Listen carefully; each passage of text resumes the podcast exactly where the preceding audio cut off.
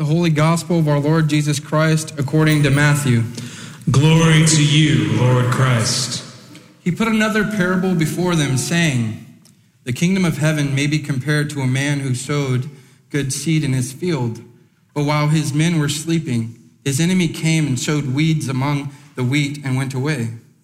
So when the plants came up and bore grain, then the weeds appeared also. And the servants of the master of the house came and said to him, Master, did you not sow good seed in your field? How then does it have weeds? He said to them, An enemy has done this. So the servants said to him, Then do you want us to go and gather them? But he said, No, lest the gathering the weeds you root up the wheat along with them. Let both grow together until the harvest, and at harvest time I will tell the reapers, Gather the weeds first and bind them in bundles to be burned, but gather the wheat into my barn. The gospel of the Lord. Praise be to you, Lord Christ.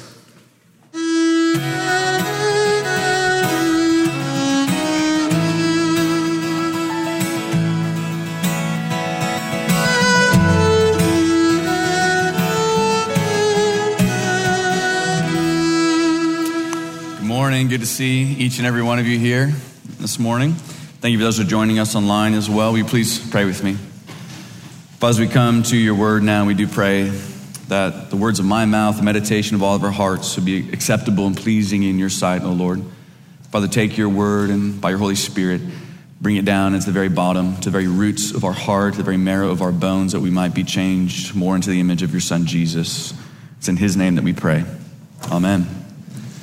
Several years ago, I sat in the conference room back there in the back of our church in the office area pretty much very soon after this church had been built, and I was gathered there with a group of people in our church.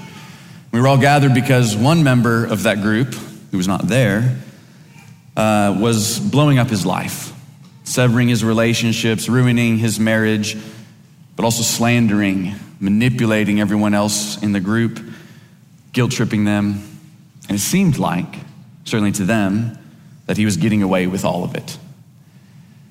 We read our call to worship, Psalm 37, that we read this morning, and we prayed together and talked. But there was one pervading question that everyone was asking in that room, like a cloud just hanging over the room. Why was God allowing this to happen?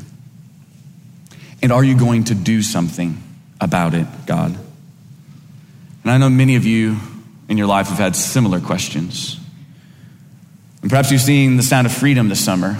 This movie that came out this summer about child sex trafficking. And you've seen the statistic, it's at the end of that movie. That there are 50 million people enslaved in human trafficking right now, and 2 million children in sex trafficking. And the U.S. is the number one destination for trafficked children. And perhaps you saw that and know of that evil and of other injustices piled up in your own life or in this country or the war in Ukraine or the opioid or fentanyl crisis school shootings, and you ask, When will you do justice, Lord? When will justice happen? And why are you so slow to act? You may have even said something like these people in 2 Peter that Peter was writing to. They said, What about this promise about Jesus and his return where he's going to fix all things and put all things right? Well, where is this Jesus? When is he going to fulfill this promise? Isn't it just the same as it has always been? The powerful people doing whatever the powerful people want, and nothing ever really changing, sort of nihilistic resignation. Well, that's the question. Just a small question this morning, a simple one. That's the question I want to look at this morning out of our passages, because that's what our passage in Matthew, our parable addresses. Certainly what Second Peter is talking about. But to answer that question and look at it, I want to do three things, or look at three things perception, patience, and a promise. Perception, patience, and a promise. Jesus makes it clear here in our parable about the wheat and the weeds what he's actually talking about. We didn't print it, but in verses 36 and 43 of Matthew 13, Jesus gives an explanation of this parable and he kind of ties all the imagery of the parable together and tells you what the disciples, rather, what all these things are pointing to. He explains that the good seed is the children of the kingdom of God. They were sown, and the sower, the master, is the Son of Man that the field is God's world, that they are sown in weeds from the evil one. That is the enemy. and that the harvest is the judgment day for everyone and for the world. But the focus of the parable that we read is not on the explanation, but you notice that the focus of the parable is on the servant's desire for immediate action and judgment to pull the weeds out. But the master's slowness is contrasted with the servant's. He does something different when he finds out there's weeds in with the wheat. He's slow. Older translations of this passage, they don't use the word weed because the Greek word is actually darnel. And a darnel is what the older translations would translate as a tare. And a tare is a plant, a weed, that when it is first growing up, it looks exactly like a wheat. You can't tell them apart. You would have tares and wheat growing right next to each other, and they look exactly the same. You can't perceive at the beginning what one is actually going to become. And so in verse 29, what the master says here, his first answer to his slowness is do not act yet, because in pulling out things that look like wheat, you may actually and wrongly pull up wheat instead of weeds. When I was on staff in Dallas at Park Cities Presbyterian Church, I used to drive home from church and stop at half price books and kind of looking for gems, anything I could find, particularly in the religious section, you know. One day I was in there and there was this tall older man who sort of had a deep, mopey Eeyore look about him. And he was standing in the corner by the religious books and he just kept mumbling and muttering to himself. Not loud enough so I could hear what he was saying, but loud enough so I could know that he was mumbling, you know, and it was really very annoying. And I was getting kind of disturbed a little bit and distracted. And eventually I just asked him, hey, is there something I can help you find? He said, I don't know. I don't know about all this Jesus stuff. So we began talking. We started telling him about his experiences in Vietnam, about his divorce, about the death of one of his children now, people kept pointing him to Jesus and that he really wanted to believe, but he had this question from the Bible that no Christian could answer for him. And I thought two things. One, well, I misjudged this guy. He's someone who actually wants Jesus. And I also thought, well, lucky for you, buddy, you came to the right guy because I happen to be a pastor and I could probably answer this question for you. So we got a Bible and we sat down and we read Matthew chapter 5. And he said, he read, And if anyone would force you to go one mile, go with him two. Give to the one who begs of you and do not refuse the one who would borrow from you. Then he looked at me and said, You believe the Bible, right? Well, give me your computer bag and the keys to your car and I'll become a Christian. Or I bet you're like all the rest and you don't really care about me. And then he got nasty and started manipulating me and guilting me again and again. And I realized this guy doesn't really care about Jesus. He's a con man. He lured me in here with a hard luck story. He implied he wanted Jesus. He implied that I and only I could help him. And then he overloaded me with guilt when I balked at what he was asking me. And he was quite good at it. We talked in that store for a couple of hours. In the end, I think I said something like, if you really wanted to become a Christian, you had to deal with Jesus, who already gave everything, his very life for him. But when I left, well, the first thing I did, I was cried because I was so guilted by him. But then I got angry. I got angry that he had tried to do that to me. And then I got angry if he had tried to do that on some sweethearted, naive grandmother.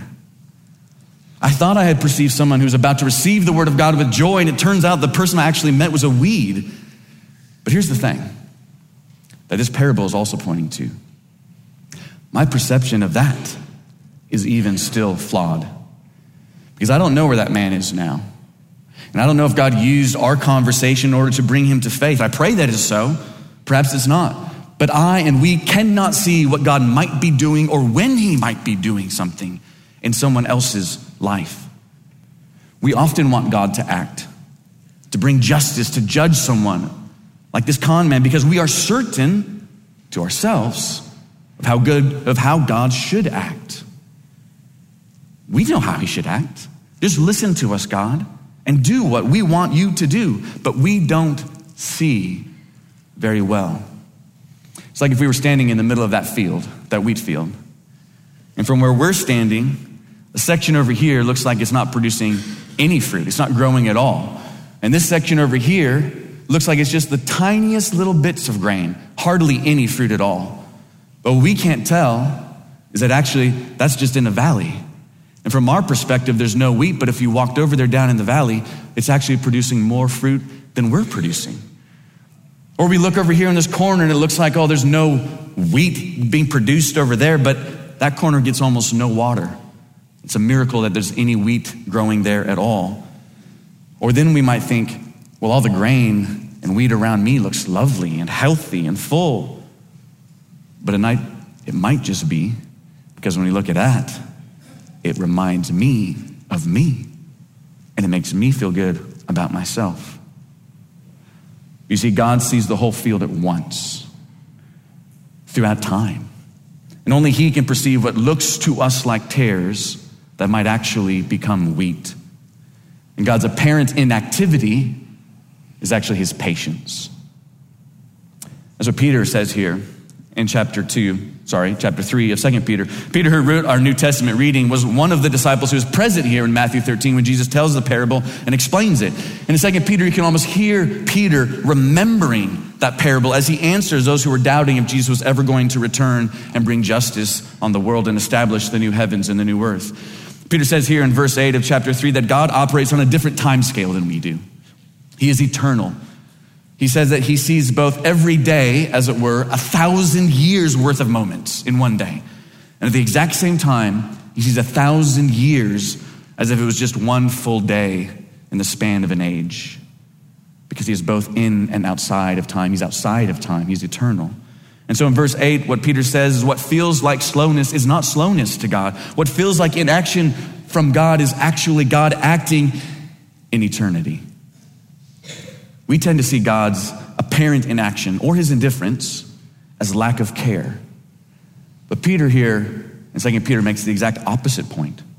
He says God's slowness in acting is for the exact reason that he cares.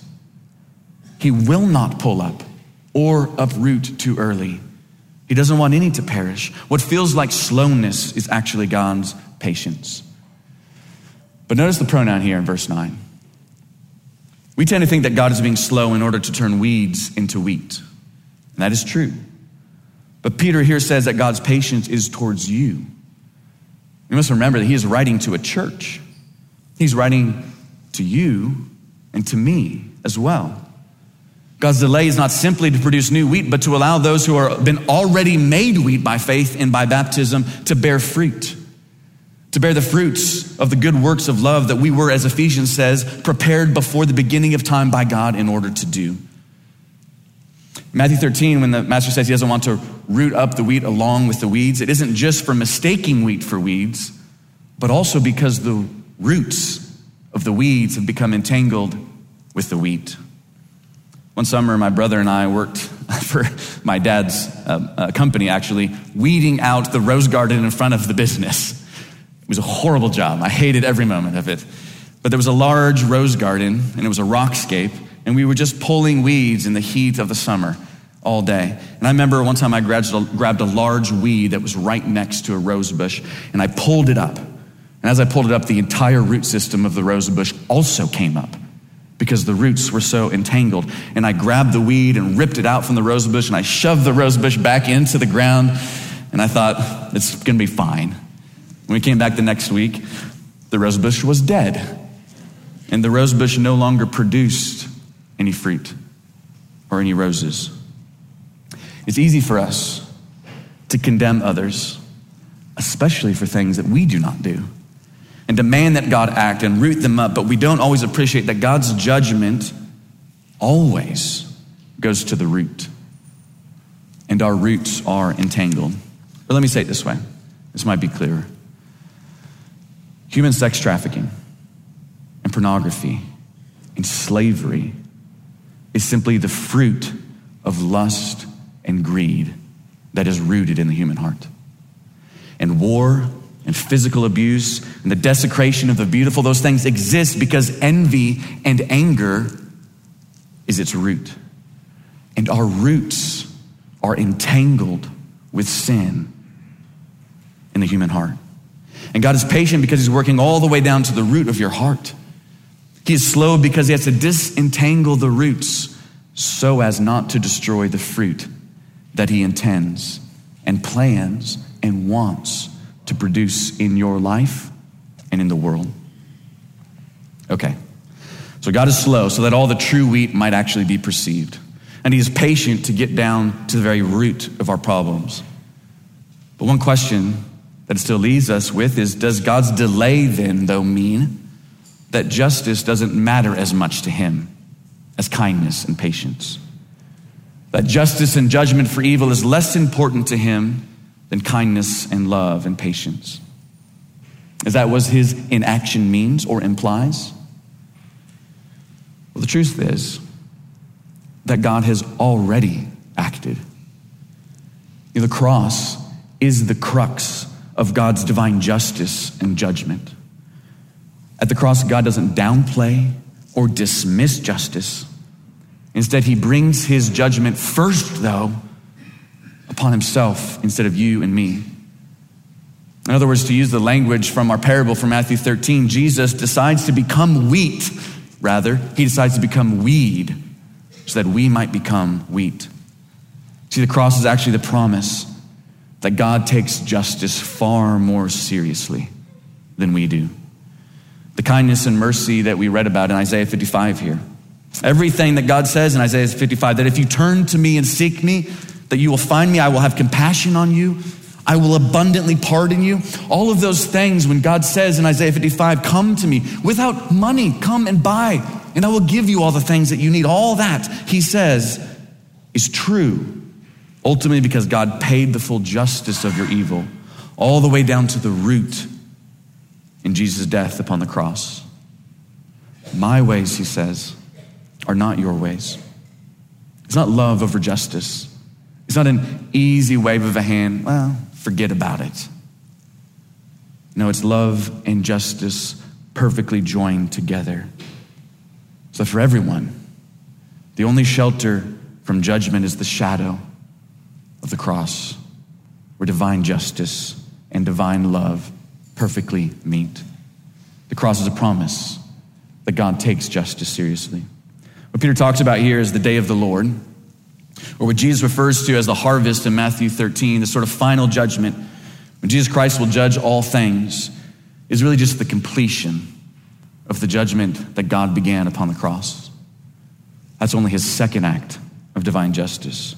But because his first act upon the cross was his loving self giving, we can trust that his second act of judgment will also be saturated with mercy and grace. That it won't be vindictive, or punitive, or retributive, but that it will be true, that it will be just, that it will be right. As Peter says here in verse 10, it will be a shaking of the heavens. That is the very systems of the world. He's speaking literally, of course, but also figuratively, of course. And he says that everything on earth will be exposed in that moment and known.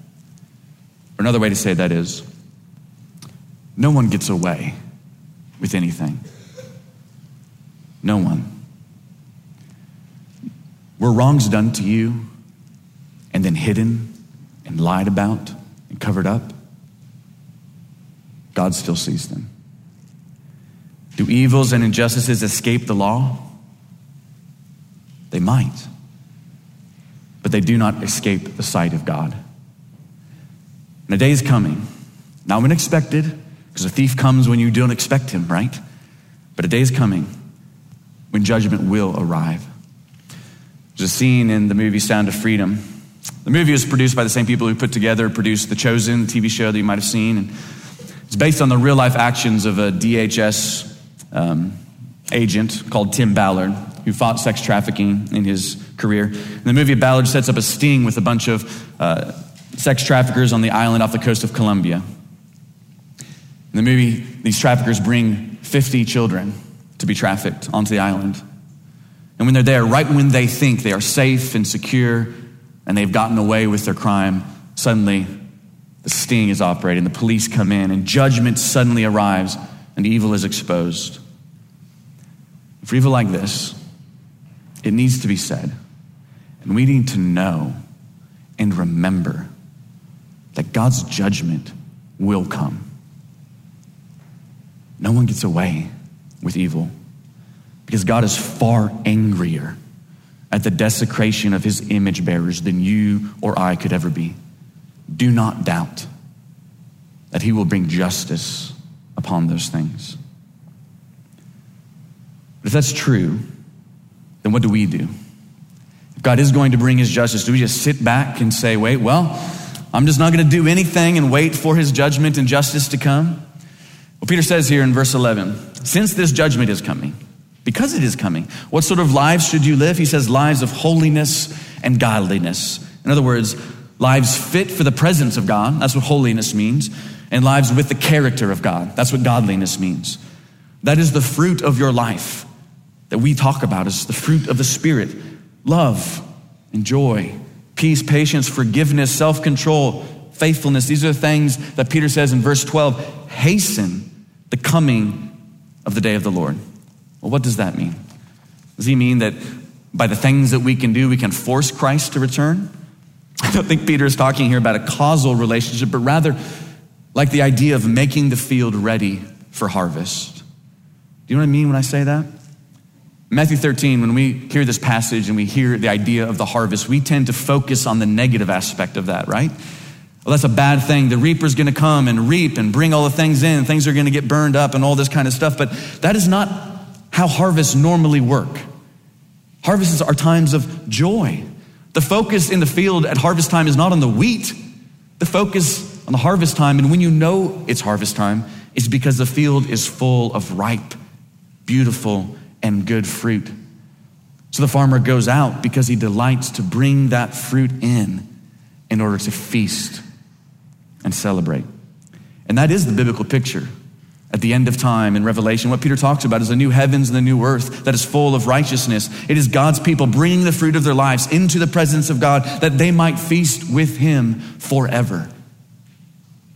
In the real story of Tim Ballard, when he goes out to save an enslaved girl, he has to make a decision because to go out and do that, he has to leave the DHS, forget his pension, and go in without the protection of the US government.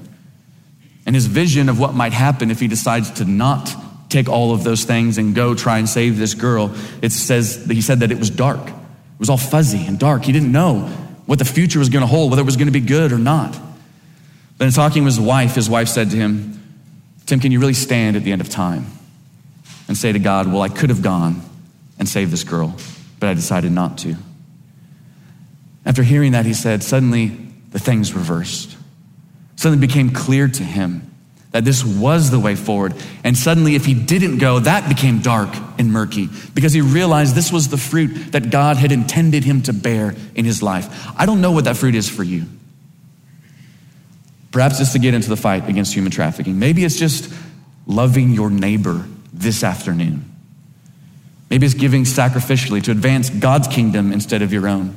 Perhaps it's caring for an ailing spouse.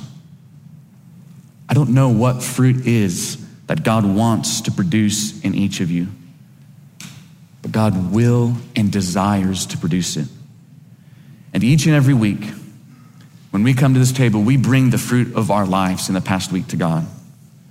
And we offer it to Christ as a true judge that he might judge it. And then we feast with him at his table and prepares us every week for the day of his coming so that when he arrives, if you're united to Jesus by faith and through baptism, it will be a surprise when he comes, but it will only be a surprise of joy. Because now the real feast is about to become, is about to begin. Nothing will be out of place, where the roots are only good, where all the evil weeds have been dealt with so let us hasten the coming day of our Lord by filling the field of his world with good fruit, with our fruits of love, joy, peace, and patience, faithfulness. May we do that in the name of Jesus. Amen.